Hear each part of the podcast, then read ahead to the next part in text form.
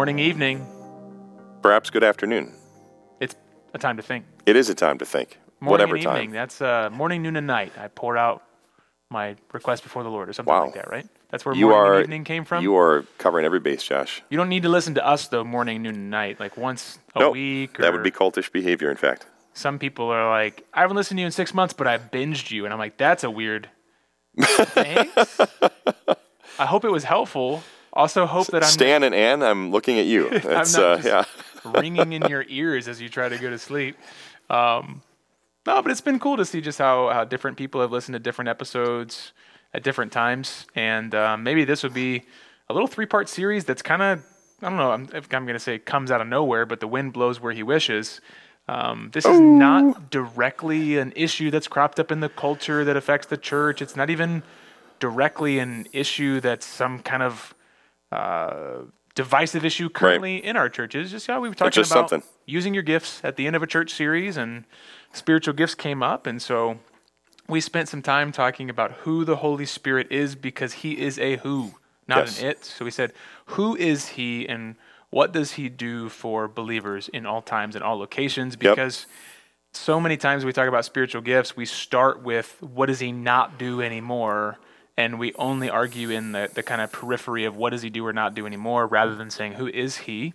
And so after finishing the book of Luke, we said, who is, we said who is Jesus? Now we're saying who is the Holy Spirit. And then in our second episode, if you haven't listened to that one, we talked about some different definitions of terms like cessationism or continuationism or charismaticism.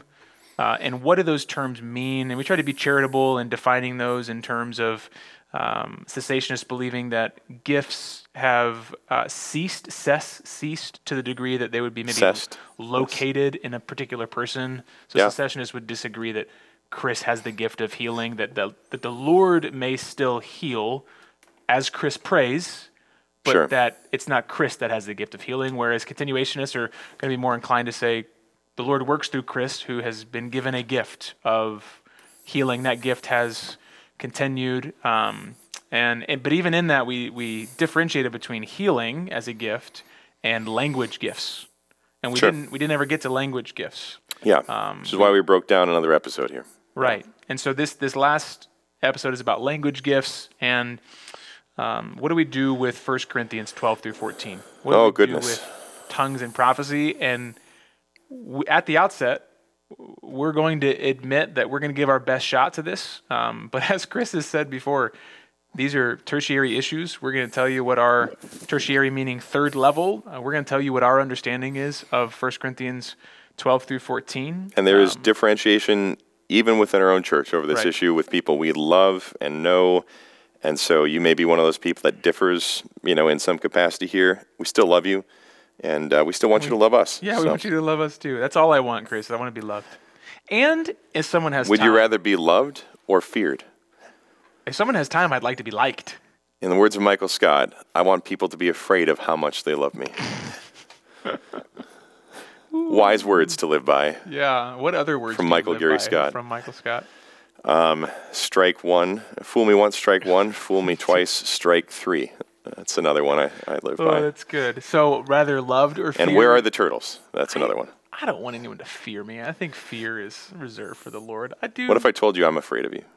then we would get back into some counseling territory Okay. where we need to All work right. through those. I'm not afraid of you. Josh. Good. Yeah, good. Uh, so speaking of fear, like I said, this is this is a, a podcast that I'm. I don't know that I'm eager to talk about it because there is so much dissension um, in the Yeah. past number of years. Uh, and but what I am eager to do is is to show out of 1 Corinthians 12 through 14 what we think is clear, um, what we think is uh, helpful, and then maybe end by what are the practicalities of using Yep. some of these things. So 1 Corinthians 12 through 14 is going to be where uh, prophecy and tongues, the language gifts, are located. And it's going to be the locus of, of much of the conversation about, A plague of locusts, in fact. yeah, the locus, no T. Uh, because really, outside of 1 Corinthians 12 through 14, you have 1 Thessalonians 5, I believe, which says, do not despise prophecy, but Right. test everything. You have 1 John 4, which says, Beloved, test every spirit, but that seems to be more talking in terms of demonic. Christian versus non-Christian. Yeah, exactly. So, really, prophecy and, and this conversation gets super focused on these three chapters. Um, and but they're not three isolated chapters. They're three chapters that are happening in the context of a book. Yes. So, Chris, can you give us in like three minutes a Three minutes. who is Corinth and what is happening up until chapter 12? All right. So uh, I, I speak as one who has some authority and experience on the matter. My master's thesis um, had a component in it that was related to the historical uh, character qualities of the church at Corinth, uh, which was involved with culture and all that stuff. So um, I, I do want to suggest that what I have to say here you should take seriously. I'm okay? listening. So um, the, the the the city of Corinth was a city that was very metropolitan in nature. Um, it was populated uh, through dispersive efforts uh, on the part of the Roman Empire uh, to take people from different lands and locate them in, in this one very urban center. Um, there was a lot of trade that took place there. A lot of people kind of came in and out. And it would have been comparable, I would say, you know, maybe even think of a place like um, Hong Kong. Okay. You know, I don't want to just locate it in you know the United States here, but think of like a Hong Kong, um, or you know perhaps in New York City or something. We have all kinds of different people coming together, and so as as you go and, and you think, you know, in our in our 21st century Western context, we think, oh, we're going to choose this church, we're going to choose that church. I'm going to go to this church that does this or this church that does that. We have churches that, you know, even perhaps there is a Korean speaking only church, a Spanish speaking only church, that kind of a thing. Well, in the first century, you're dealing with a city, a large city, a large metropolitan city with a lot of different people in it. And Paul has come to this city, and there is a church. Yeah, you choose to go to the church that you go Right. to. To the church at Corinth. Now, you know, maybe there were some different house churches that existed, but they were under the same authority, the Apostle Paul and everything. And even though there were schisms that took place because there was a differentiation in leadership uh, between those who were calling themselves super apostles, pitting themselves against Paul, and elsewhere, elsewhere that you know just kind of going at it with their own you know personal brands. Uh, the reality was the church at Corinth was the church at Corinth.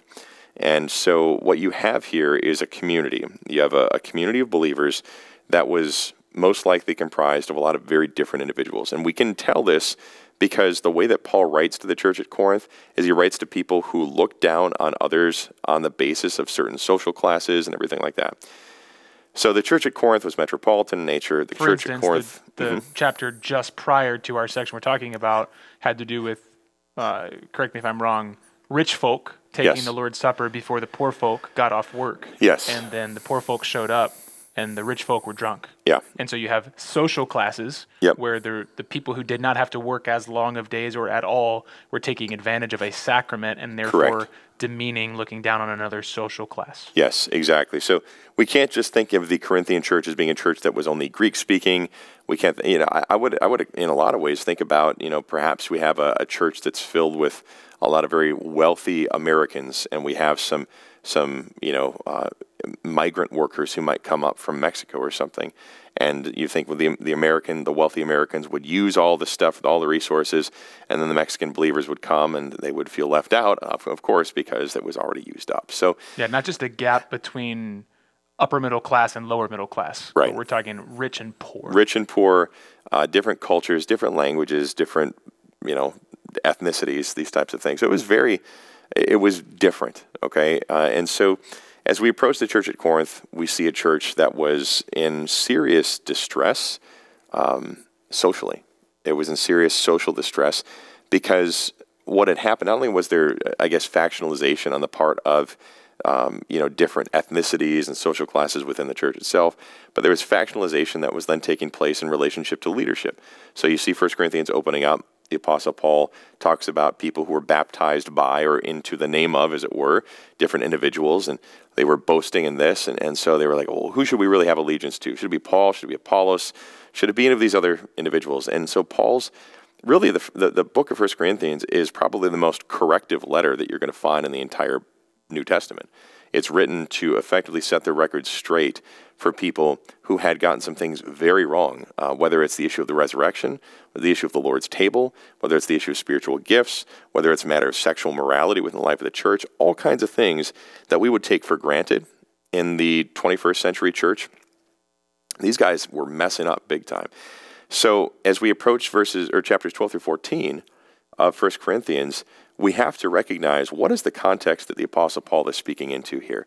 Because he's speaking to a people who had confused matters spiritually uh, because they had been misinformed, mind you, misinformed by a, a number of teachers who had come in questioning the authority and leadership of the Apostle Paul and who had preached unorthodox messages to the church at Corinth, encouraging them in certain behaviors. So not only do you have that, um, but but you have Paul preaching to a people who were divided uh, on on the basis of just their actions in the life of the church itself. They were acting individually, and so to that end, we might perhaps understand them a little bit more than other churches because the 21st century West, we are very individualized in how we function as Christian people, which is why you know go back a number of weeks we talked about our um, the the vowels of healthy church membership, and you is using your gifts.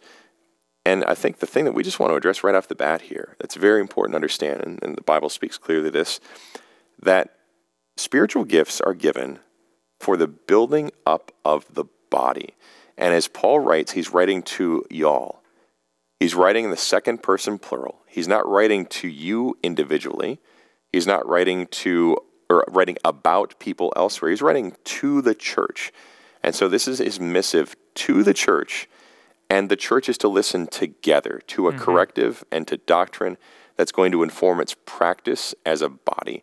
And that's yeah, we a very go important with thing. First Corinthians and we can spend some time in our Bible devotional reading with First Corinthians, but they were hearing this letter read aloud during yes. the gathering. And yeah, you're right. The corrections about divisions in the church, corrections about sexual morality, corrections about marriage, corrections about food offered to idols. Um, and you know, Paul writes chapter 9 to people saying, here's what you should surrender. You shouldn't worry about these certain rights for the purposes of sharing the gospel. Right. Corrections about um, the Lord's Supper. And then that brings us to the spiritual gifts section, chapter 12, 13, and 14. And, and one of the reasons that it's beneficial to, to talk about that as a unit, 12, 13, and 14, is because it, it kind of seems like chapter 12 is about spiritual gifts and chapter 14 is about spiritual gifts. But 13 chapter, is about a wedding, isn't it? Chapter 13 is yeah, just it's, weddings. It's right? what you read at a wedding ceremony. Yeah. However, what Paul is doing there in the middle is is also corrective.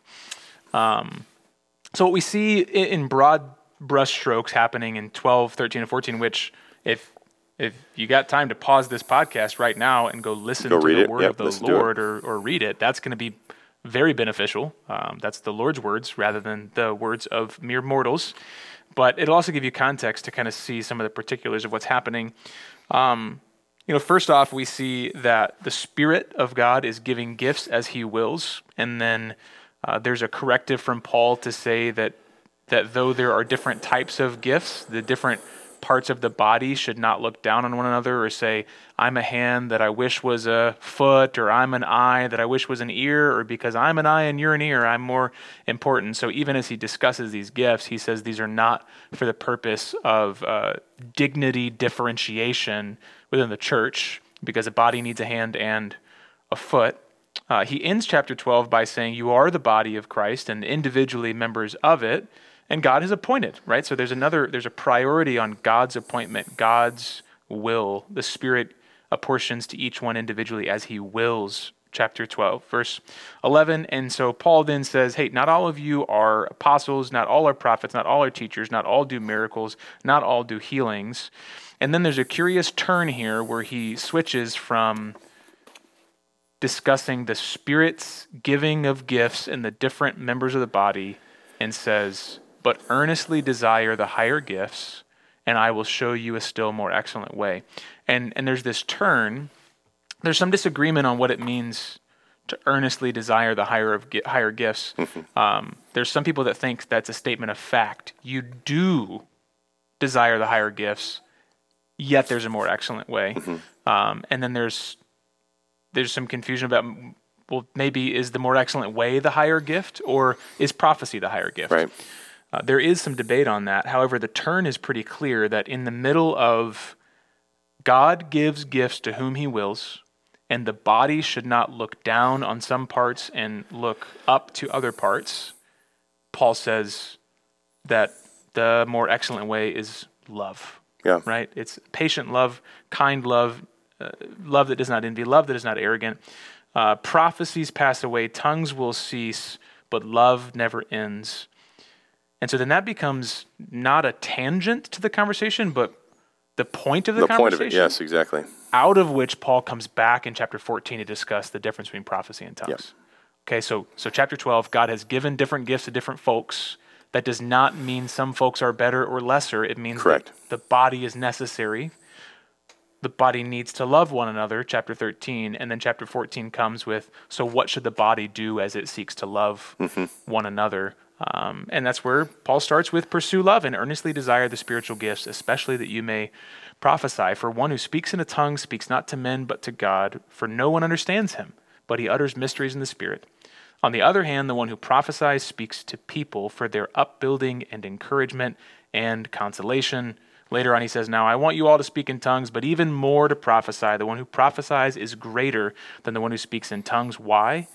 Because the church may be built up. And that's where, Chris, you had said that the gifts are for the purpose of the building up of the church. So, Right.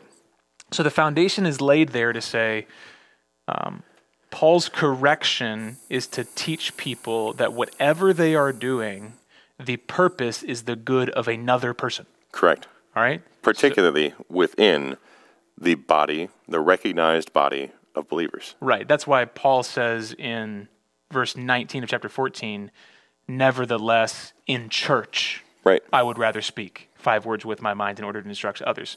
So, you know, we can quibble. We have another podcast about whether you should say you're going to church or not. the church is the Right. body, but not a building. And but Paul here says there's a difference between how I act in church, in the gathered body, than I do other in other places. Why? Because in the church, these gifts are meant for the building up of the church.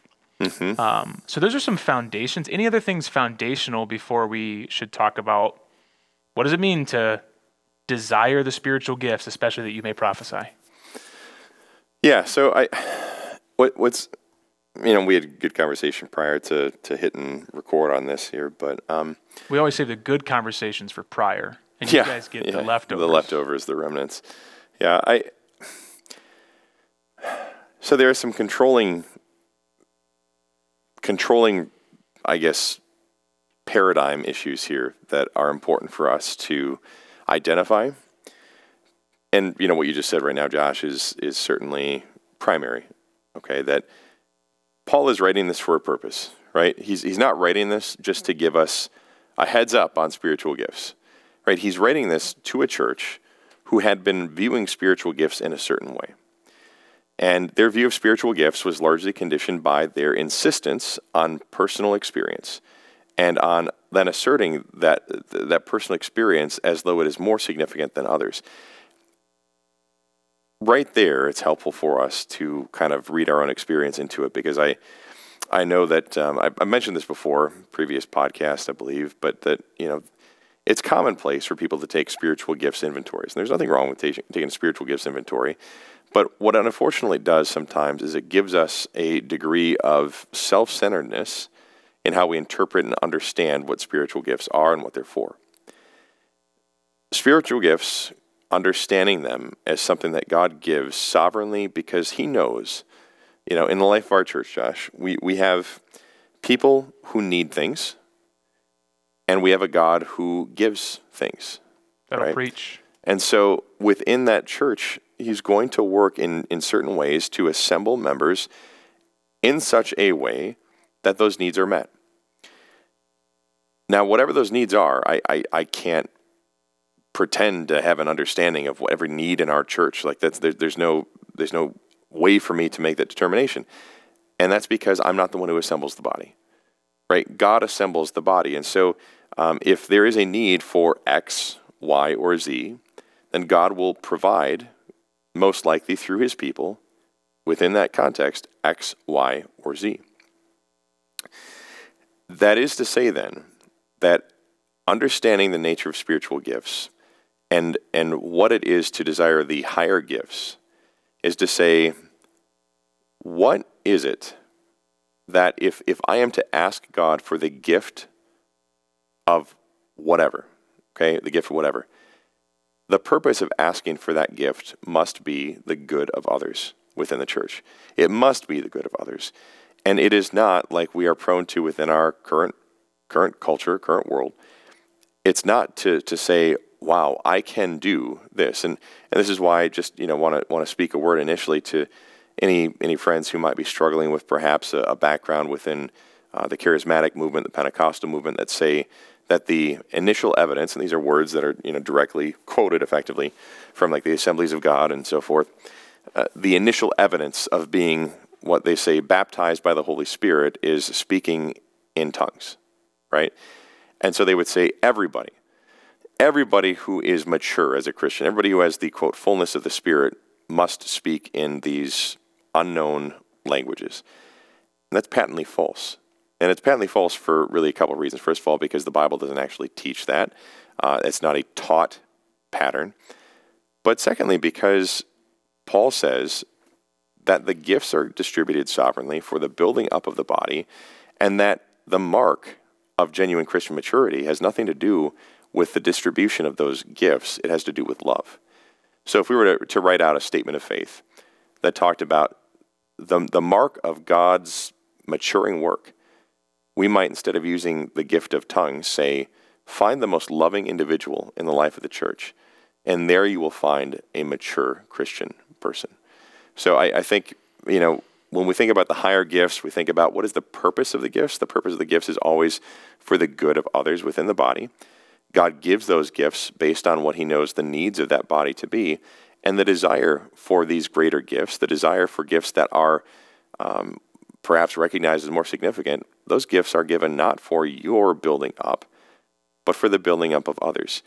Um, so, so, and I yeah. think that one way to, to bridge from what you just said to a discussion about prophecy is uh, an interesting thing you and I were just discussing is so Paul in 1 Corinthians 14 says, Pursue love and earnestly desire the spiritual gifts, especially that you may prophesy. Mm-hmm. And you and I read it and go, I should be prophesying because it, I'm you. When someone says, talks to me, I'm you, right? Um, so Paul's saying, You, Josh, should prophesy. But he's already said, verse 29 of chapter 12, are all apostles? Are all prophets? Right. Are all teachers? And the, the answer rhetorically is no, no, of course not. So what's interesting is is when we can take away our individualistic lens, where every you in the Bible means me, and this is where um, 99% of the time, your extra spiritual version translation or your needs improvement version translation is is solid, and you can really trust the, mm-hmm. the grammar of it. Um, where where it is often hard is when the word you is used. Right. Because very, very, very, very, very often the word you in the Greek is a plural word. Mm-hmm. Now in English we don't we, we have you and you. I speak to you and I speak to you. But we also have from y'all. the South the great contribution of y'all, which people think is grammatically unhelpful or incorrect. It's actually grammatically helpful. Because it distinguishes between you, singular, Chris, and you, plural, the church. Correct. So what's happening in 1 Corinthians, um, the end of 1 Corinthians 12, which is you collectively desire the higher gifts, and the beginning of 1 Corinthians 14, you collectively desire that you may prophesy, is even the, if it is a command, the command is all of you together desire something is that the for church, the body. Yes, exactly. The church right? ought to desire it. So that, hypothetically, let's say Chris because you know later on it's going to say what only two or three people can prophesy to keep in perfect order. Is that right? Um, or is that for tongues? Tongues. Okay. So no, no, no. Let two or three prophets speak, and let others weigh what is said. Verse twenty-nine of chapter fourteen. So let's let's say hypothetically you have five people in your church. Mm-hmm. Only two or three can speak in prophecy. But all of you are desiring that the prophet speaks because all of you want the speech because it benefits all of you. So even if Brother right. Chris prophesies and Brother Josh doesn't, Brother Josh is is hallelujahing because Brother Chris is doing sure what we together need. Yep. And that is a heart of the church that is saying that you know it was Acts chapter four, all of the needs were met, mm-hmm. right? Uh, so you can even effectively to take it to a practical level on Sunday, you can rejoice that we are preaching the word of God to Correct. an extent. because the word of God is being preached for the building up of Yep. the body. Um, however, all of that being said, we still haven't said, What is this Chris, stuff? do people still prophesy? So I think I think at, the very least we should spend a little time thinking through. Um, do we want our people to eagerly desire that they may prophesy? Yeah, so I, I think what's helpful for us here, just like we did in the previous episode, it's it's helpful for us to define terms, okay? And uh, I think a couple points of clarification on these matters would We're be really helpful. fun at parties. yeah, We just define. we like to define terms. That's that's great. First of all, um, I, I think it's it's helpful for us to understand when we hear the word tongues, we automatically assume that it is a unique ecstatic experience of an individual who does not know what they are actually saying but speaking in another prayer language and that, that somehow that's what the bible means when it talks about tongues. That is that is not true okay?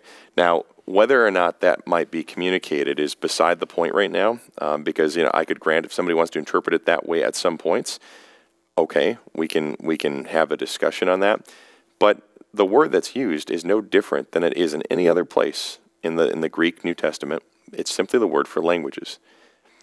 So the reason why I bring that up as a definition of terms point is that there's nothing in the text that calls for a particular interpretation of this gift uh, as though it's somehow unique, as though the gift of quote tongues is the gift of tongues. It, the gift of quote tongues is simply the gift of other languages. And and so as we define our terminology here, it's helpful to look with context at the Bible as a whole. Are there other places where there is a gift of other languages demonstrated?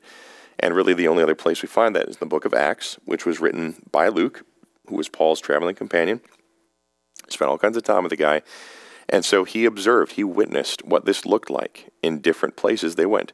As they as they went to this city or that city, he saw firsthand what it looked like for the gift of languages to be practiced. And if you look through the book of Acts, this gift of languages is set right on the beginning. There's a controlling, we'll call it controlling paradigm that is established right away at Pentecost. And that the gift of languages, because Luke doesn't need to go back and redefine time and time and time and time again what this other gift is, if he's already established very clearly at the beginning this gift of languages, which is initially given to the apostles and the disciples as they're waiting for the gift of the Spirit in a unique way uh, after the ascension of Christ, it is a gift of being able to speak the wonders of God in another known human language. So, whether or not somebody wants to add to that, that can be a discussion point. But what we have to acknowledge is that this is certainly the clearest interpretation of what this word means.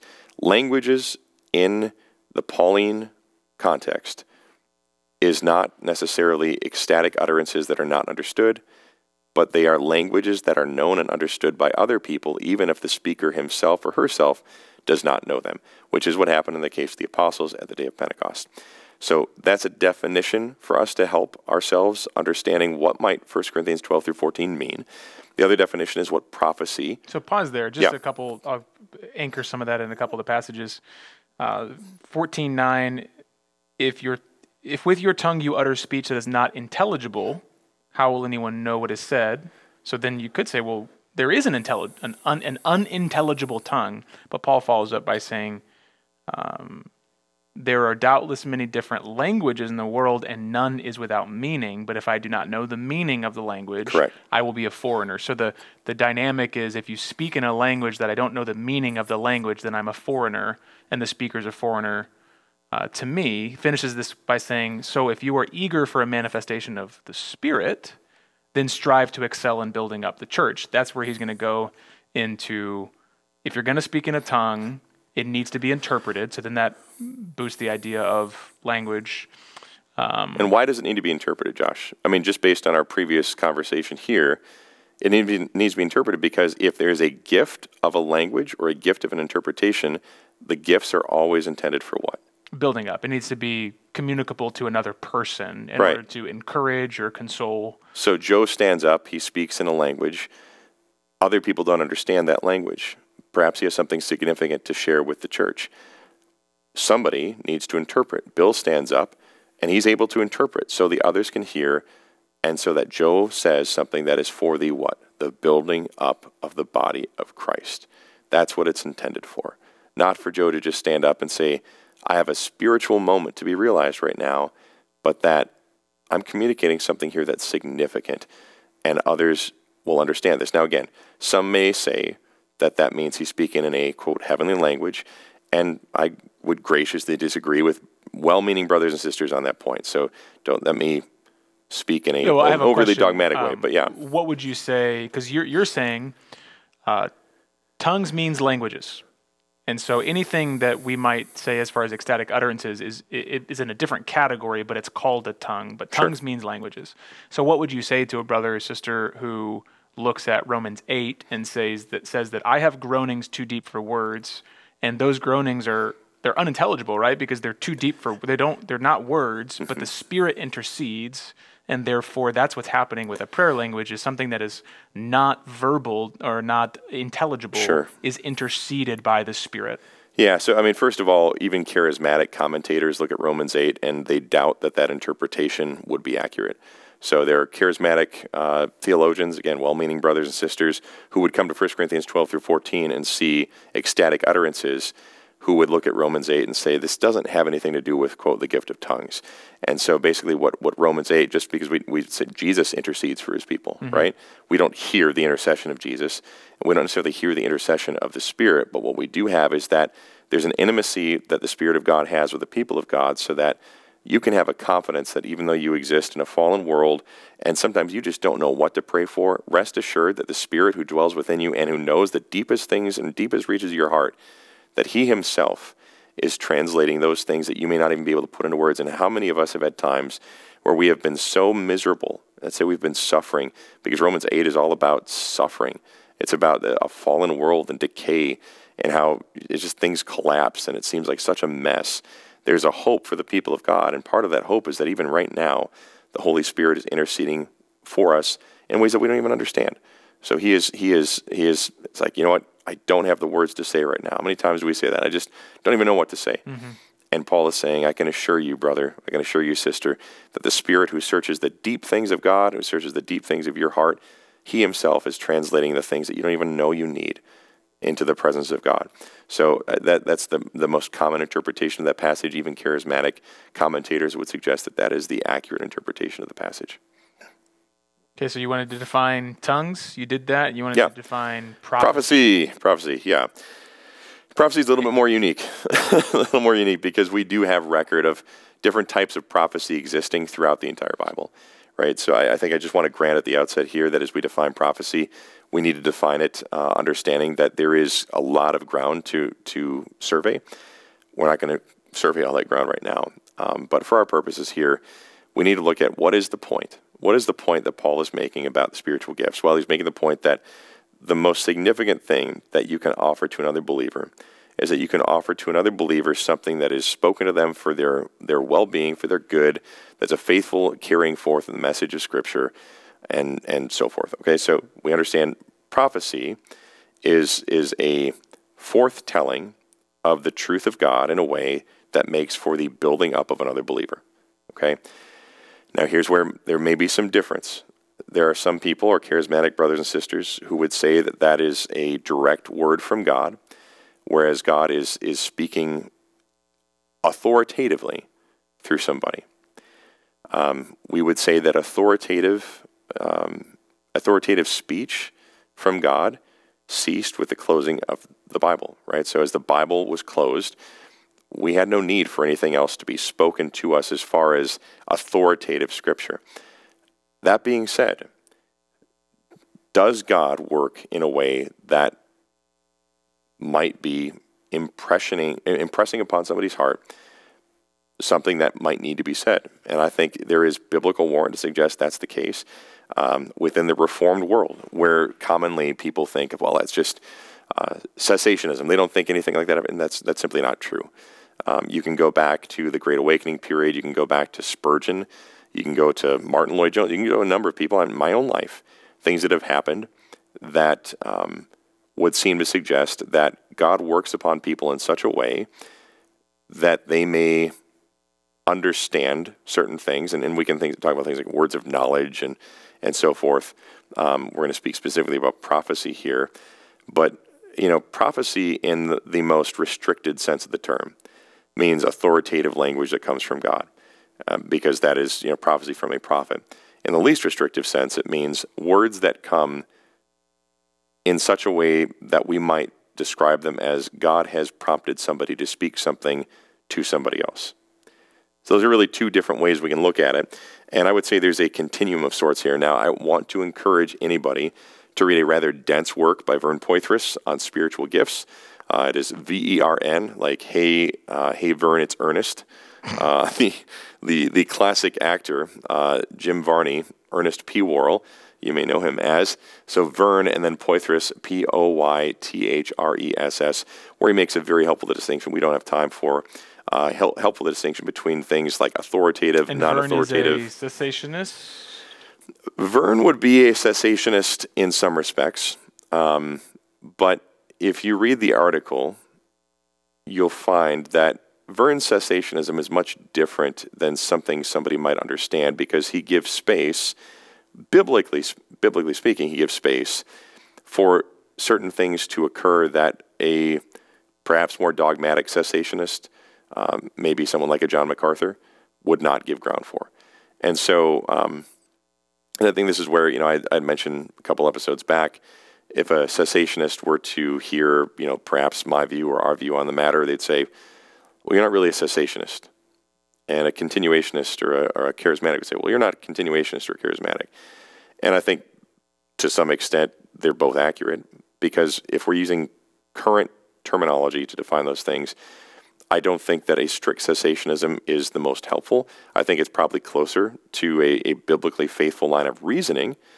But the big problem with cessationism is that it argues from a place of silence on whether or not these supernatural gifts, if we want to call them supernatural, have ceased. Because there's no biblical warrant to suggest that.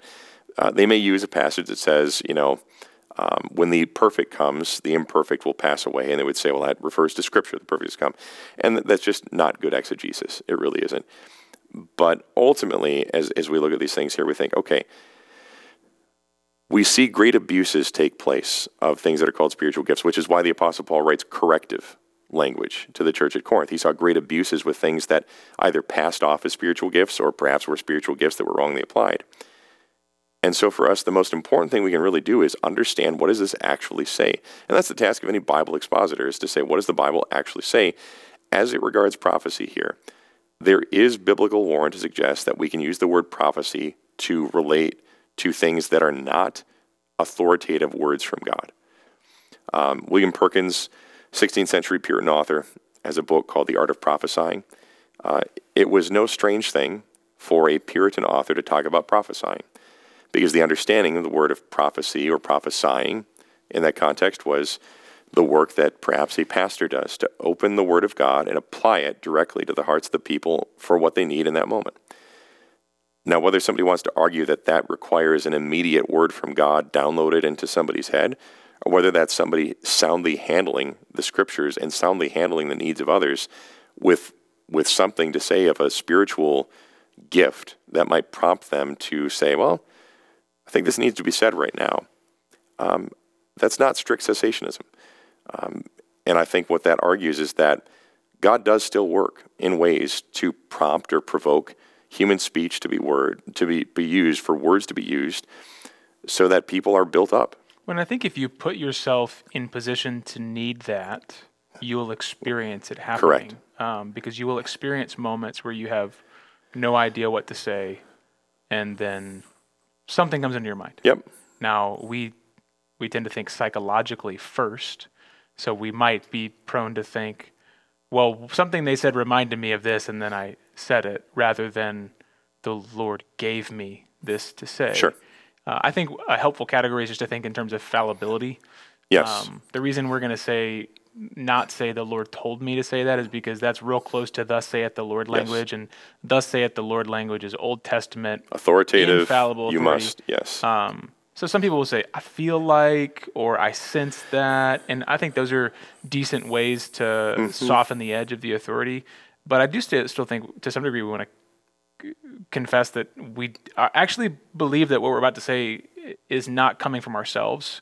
That God has somehow worked yeah. in us. Yes. And so I think when you're talking about prophecy and you think of it in terms of um, human speech with divine help, Yeah. then you can think of okay, well, there was a prophecy in the Old Testament that was human speech with such a degree of divine help that it was infallible. Right. Um, so when when Peter says that no man spoke from himself but was carried along by Right. the Holy Spirit, you go, oh, that's a man speaking with divine help, but it was the Holy Spirit. I mean, the Holy Spirit Strict, picked him up. and it was infallible, yeah, yes. Yeah, and and yet post uh, canon closing, post the finishing of of Revelation, we say uh, the Lord still helps human speech, Correct. but not to the same degree. Yes. And and I think that gives us an understanding. I still don't like to use the term prophecy, and maybe someone would push back on that because it's in the Bible. And, Right. and like you just said, the Puritans used it. I just think it communicates something that people immediately think of the prophet because of the cultural baggage. Yeah. So, um, but I also think that if we're defining prophecy as human speech with divine help, then I pray for that every Sunday Exactly. because I I don't want to only speak my thoughts. Yeah. Now, I'll say that the two different things in regards to that. One is um, I believe that the Lord gives me things regularly that I that come out of nowhere. I mean, there's Sure. it's, it's very frequent that I'm struggling over one question in my text all week, and then Saturday when I'm writing, Yeah. there's a revel- there's like a revelatory moment. Yep. Um, there are times while I am preaching that something comes out of my mouth that is better than anything I I wrote. Or that that perhaps week. somebody comes up and says, I needed to hear that. And you're thinking, well, I had no idea why I said that or where Right. it came from, right? Yeah, and so there are these there are certain types of mysterious things that happen where I I certainly believe that the Lord is at work through human speech. Right. Um, and but it's not random in the sense that it's just like coming out of nowhere. Oftentimes the Lord is at work to use the scriptures that He's already given us at the proper time. Yes. And so um, you know, Colossians says that we're supposed to let the word of Christ dwell in us richly so that we can teach and admonish one another. And we should also have that under our view of prophecy that as Right. we're as we're praying for God to help our speech in order to encourage or build up a brother or sister in Christ or the church, that might also come from the Lord bringing a scripture to them Right, exactly. and and it, it came through some normal means of us spending one five ten years letting the word of christ dwell in us richly Right. and at the proper time the lord called us back to a scripture that another brother or sister Right. needed and is that prophecy well the, i'm i'm divine help for my human utterance Yeah. um, I can't say this is the scripture that you need to change your life, but I, I'm also not going to say I just pulled this out of nowhere. Exactly. Because uh, I've been praying for Yeah. God to give me words to use, and Yeah. um, so I think that's that's that's where I land on prophecy. Is uh, it continues in in the definition of divine help with human speech, and uh, I think we should all regularly pray for God to help our speech. And for God to bring to mind scriptures that Yeah. we need to speak, or for God to to help us um, if we're any sort of wise at all, we're regularly going to be across from a brother or sister and we're not going to know what to say. Right. And we have a couple options there. We're going to say nothing. Uh, we're going to say far too much. Um, or we can really say, Lord, help me help them. Right. Because what they need is they need encouragement or consolation or instruction. That's what 1 Corinthians says. For, for you can all prophesy one by one so that all may learn and be encouraged.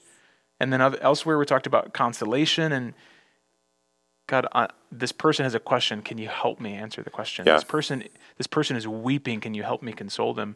Those are really wonderful ways to think through divine aid through human speech. Yeah, and I think an important qualification as well that kind of probably is is helpful, especially, you know, I mean, I I think we would be classified in the cessationist camp uh, by by you know the vast majority of charismatic people would be classified cessationists because, you know, there are certain certain categories of charismatic you know practice and belief that that we would not necessarily subscribe to, but we're also not strict cessationists. Right, and so if we want to even break down within the cessationist world, as some I people time might define myself it, a hopeful continuationist. Well, yeah, there you go. Like a, there, there is because there's a mystery to it, right? Correct. Um, there is.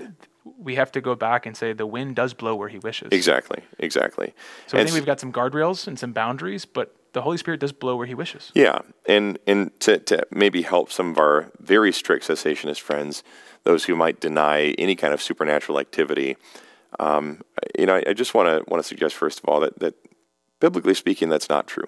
Okay, we, we can't look at the Bible, which thankfully um, is prized among our strict cessationist brethren as you know the rule, right? And so if if every bit of speech from somebody's mouth was only scripture all the time, then hey, praise God, because that's that's that's you know we, we want Bible How to be spoken. Order at a restaurant.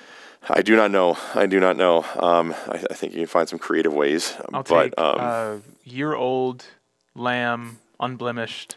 Yes. Cut in half. With the entrails. And yes, yeah, exactly. Yeah, yeah. You keep half. You keep half, yes. But um, something I think is important for us to, to also acknowledge is that um, there, there is a particular, um, I would say, a particular strain of, of charismatic theology that, that becomes troubling, not because it acknowledges, you know, some type of continued spirit led activity in speech, but because it suggests things like apostles and prophets are still active today. And to that end, I think we would say that, you know, the Bible does make clear there are no apostles today because God gave clear, you know, to the apostles themselves, clear qualifications for who would be recognized mm-hmm. and replacing Judas. Yeah, Ephesians 2 talks about the apostles laying a foundation. Yes, the foundation. Classic exactly. argument is you don't lay a foundation twice. Yeah, and Paul even says, you know, he was an apostle that was untimely born, effectively. So Paul was the exception. He was the unique character. And so, as, as we understand, even looking back at church history, uh, it would it would be the rare and odd individual that would suggest that apostles as an office continued. That being said, uh, you look at the gifts of the apostles in terms of going and pioneering church planting works and everything. That might be called apostolic gifting, um, but certainly not. There are no apostles anymore, just like we would say there are no more prophets, because the prophets spoke authoritatively, as you quoted from uh, Second Peter, that you know God carried along these men to prophesy authoritatively, infallibly, which is why they had the role of prophet, capital P prophet. Now, we may have those, and I would say any good pastor who preaches the Word of God faithfully engages in the application of the Word of God to the people of God, which is what a prophet did. It's just the prophet did that authoritatively and infallibly, whereas a pastor today looks at the text of Scripture and by the Spirit's help, which I just really appreciate how you helpfully brought forward that, you know, that it is it is divinely helped speech. Um, it's not infallible but it is divinely helped. And so every week, whenever we're preparing messages, and we believe, and I was praying about this yesterday, help. You know, when when the Lord says He's our helper, or that He gives strong mm-hmm. support mm-hmm. to those whose heart is blameless toward them, help does not mean the same as like when my kid is walking his cereal from the kitchen to the living room and I give him a 10% support on the bowl so he doesn't drop it. Mm-hmm. Like he's still doing the lion's share of the work, but sure. I'm just making sure nothing bad happens. Mm-hmm. That that mysteriously eh, help is divine help. It's like 100% divine help and 100% human speech. Sure. Almost like the incarnation is 100% God, 100% sure. man. It's not, you know, all right, God, uh, Josh is smart enough to do about 95% of this. help him out with the five. could you just help? You know, could you right. swing by on the way home and help? Right. No, it's it, there's something much deeper going on yeah. in that, so that God is at work in the in the process of normal acts of reading and in the process of right. writing and all these different things up to the point of speaking. Just like I, I wish more Christians had a belief, um, even in their daily devotional time, that it was for the common good. Right. You know, when we look at the the gifts of the Spirit that are for the upbuilding of the body, I sometimes think Christians would be more regularly engaged with the scriptures if they thought less about themselves mm-hmm. and they mm-hmm. woke up and thought, if I spend every day this week poring over and meditating on God's word, mm. someone else might need it and yeah. God can bring it to mind, um, which is an outward focus to that and yeah. gives us an idea that God's going to work as I understand this word in order for the good of others, not just am I with my Bible in order to right achieve a, a personal fulfillment. But yes. there's because prophecy in 1 Corinthians 14 is for the upbuilding of the body, yep. then by nature, when you and I are studying the scriptures on a regular basis, we're studying for the good of others. Correct. And, and that can be a practice of all Christians as yep. they approach their Bible is yep. maybe I don't feel like it today for me, but I'm I'm going to study this for the good of others. Yeah. Yeah, absolutely. And and so I think you know as we kind of wind down our conversation here, um, it, it's I think the most important and helpful thing that we can do in in how we talk about these issues, spiritual gifts, and so forth, is to is to to see what they're for, and to understand what they're not. Okay, and and by that understand what they're not, I, I don't mean that you know you just push back against a particular view of, of the gifts, but it's to say this the, the gifts given by the Holy Spirit are given for the common good. We know that to be true. It's explicitly stated in Scripture. We know that spiritual gifts are not given for you in your own private time to feel personally good about yourself, right? Not, it doesn't mean that, you know, I mean, when, when I'm preparing a message and I'm exercising the, the gifts God has given me to, to preach, doesn't mean I don't feel good. It just means that the fulfillment of my feeling good is found in, in how it's poured out on others.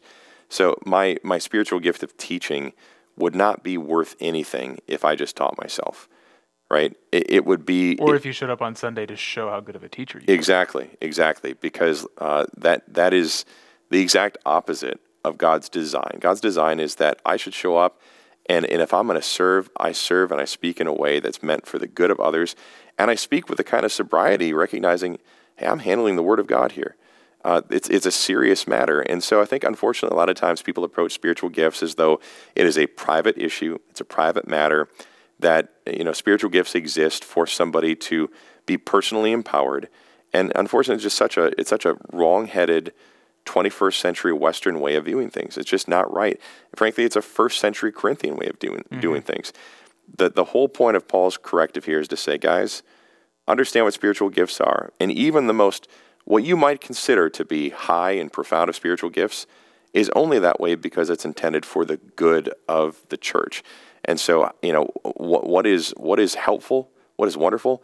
What's a timely message that accords with Scripture applied to the people of God? And so, however we want to classify that, and again, I, you know, I, I'm I'm not a charismatic personally. Um, I have certain convictions that I've already, you know, mostly revealed on this matter here in this episode. Totally but, revealed. Yeah, totally revealed. Well, mostly We've revealed. got you pegged. Yeah, partially, mostly, um, probably all. But you know, to charismatic brother or sister, I just say, look, like whatever personal conviction is on this issue, and you know, my convictions are again stated. Um, the most important thing that you can keep in view here is to say, are you using language in a way that reflects a dependence upon God to wisely engage people? You know, I can say that if, if prophecy is going to be engaged in in a way that's non authoritative, fallibly, knowing I can say wrong things, I'm not a prophet, capital P, if all those things are in place, okay, you can call it what you want. We choose not to use that word prophecy because it's loaded with a lot of different things, right? But at the end of the day, divinely helped speech, hey, we're all, we're all for that. Um, the important thing to understand, though, is that spiritual gifts are not this other set of things. They are not there, as Paul says, an opportunity for you to build yourself up. And so, anytime you know, you think about what are spiritual gifts, and this is where I have issue with things like uh, the Assemblies of God statement about, you know, the the quote baptism of the Spirit. It's like, well, it sure seems to me that first of all, the Bible plainly says not everybody is going to do this particular thing. Okay, so spiritual gifts are not the same gift for everyone, and the great mark of Christian maturity is not the exercise of one particular spiritual gift, but the presence of love. Those are the things I just kind of push back and say, okay, how can we rightly, helpfully, in maturity understand this?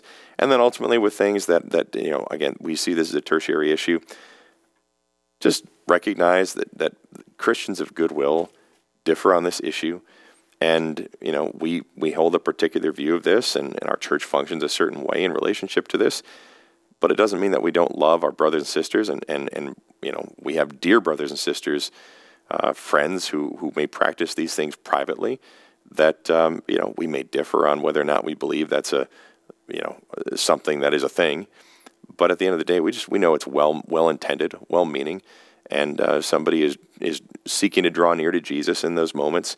Um, we just want to encourage you ultimately draw near to Jesus in the scriptures. Romans 14 applies to more than meat sacrificed to idols. Correct.